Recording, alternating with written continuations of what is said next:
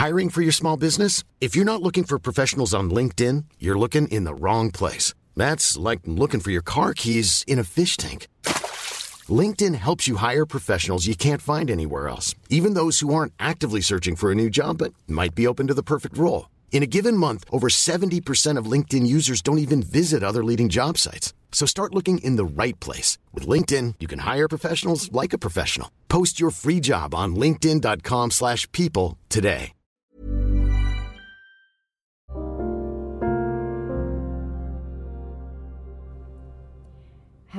Selamat datang di podcast Love Lavina. Di sini, aku akan berbagi pikiran, tips, dan cerita aku untuk nemenin kamu. Tungguin episode baru setiap hari Selasa, Jumat, dan Minggu di Spotify. Selamat mendengarkan ya. Esensialisme adalah salah satu buku favorit aku yang mungkin akan menjadi buku favorit aku sepanjang masa. Aku mungkin akan balik lagi, baca lagi buku ini berkali-kali karena ada banyak banget pembelajaran dari buku ini yang bisa aku jadiin panduan aku menjalani hidup. Nah, di episode kali ini aku mau coba bagiin beberapa hal yang aku jadikan highlight dari buku ini. Jadi di buku ini dikasih contoh-contoh apa sih yang membedakan seorang esensialis dan seorang non-esensialis. Contohnya gini, non-esensialis akan bilang aku harus, sedangkan esensialis akan bilang aku memilih untuk. Non-esensialis ini ngerasa dia harus melakukan semua hal karena semua hal itu bagi dia penting.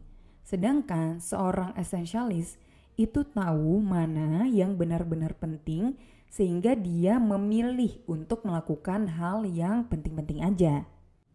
Poin yang bagus di sini adalah non-esensialis itu melepaskan hak untuk memilih. Karena dia ngelakuin semua hal, artinya kan dia enggak memilih. Sedangkan seorang esensialis itu menjalankan kekuasaan untuk memilih. Dia menggunakan dengan baik tuh kekuasaan untuk memilih. Ketika kita lupa, kita tuh punya kemampuan untuk memilih, kita belajar jadi enggak berdaya. Karena sedikit demi sedikit kita membiarkan orang lain untuk punya kekuasaan itu. Artinya kita membiarkan orang lain yang membuat pilihan-pilihan itu di hidup kita. Karena kita nggak memilih. Ini tuh poin yang bagus buat aku karena aku dibuat mikir. Apa sih yang penting buat aku? Apa sih yang pengen aku jalanin?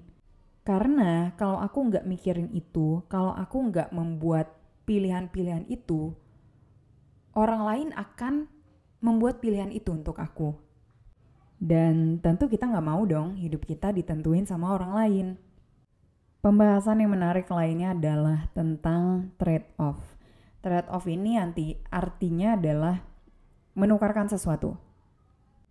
Kita harus sadar kalau trade off itu adalah sesuatu yang nyata dan gak bisa kita hindarkan. Ketika kita lagi ngerjain sesuatu, kita nggak bisa ngerjain hal yang lainnya. Hasilnya nanti nggak akan jadi maksimal. Jadi, menurut si penulis dan aku setuju, kalau kita punya logika aku bisa mengerjakan semuanya, itu adalah logika yang sesat. Realita trade-off ini adalah ketika kita bilang iya kepada suatu kesempatan, artinya kita tuh diharuskan untuk bilang enggak ke beberapa kesempatan yang lain. Nah, terkadang ini yang kita abaikan. Terkadang kita mikir, aku bisa kok ngelakuin semuanya sekalian, terus kacau balau. Intinya, realita trade-off ini adalah kita menyadari ada hal yang harus kita relakan ketika kita memilih sesuatu. Nah, kalau dibikin perbedaannya nih antara non-essentialis dan essentialis, non-essentialis itu berpikir aku dapat mengerjakan keduanya. dan juga bertanya bagaimana aku dapat mengerjakan semuanya. Sedangkan essentialist itu bertanya apa trade-off yang ingin aku buat. Essentialist itu juga bertanya apa yang dapat aku kembangkan dengan sepenuh hati. Jadi beda ya antara non-essentialist dan essentialist ketika melihat suatu kesempatan gitu. Nah di buku ini yang aku suka juga dia ngebahas tentang pentingnya tidur. Karena tidur itu adalah melindungi aset. Ini aku coba bacain ya.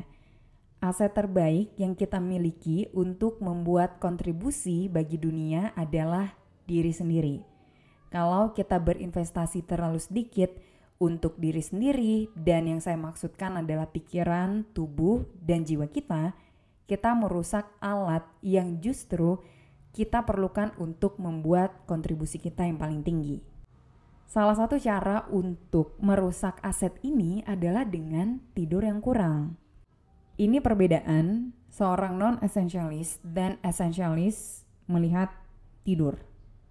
Non-essentialist mengira mengurangi tidur satu jam sama dengan satu jam produktivitas lebih banyak.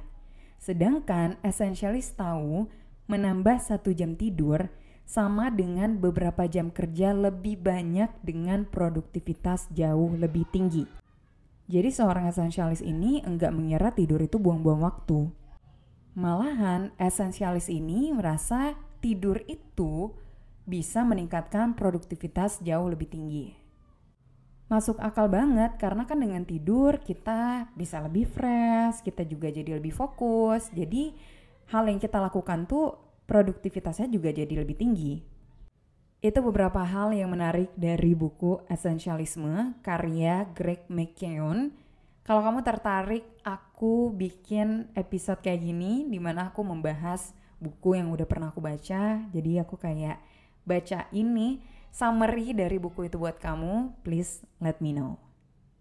Terima kasih sudah mendengarkan. Jangan lupa follow podcast Love Lavina di Spotify dan nyalain lonceng notifikasinya biar kamu tahu kalau aku udah upload episode terbaru.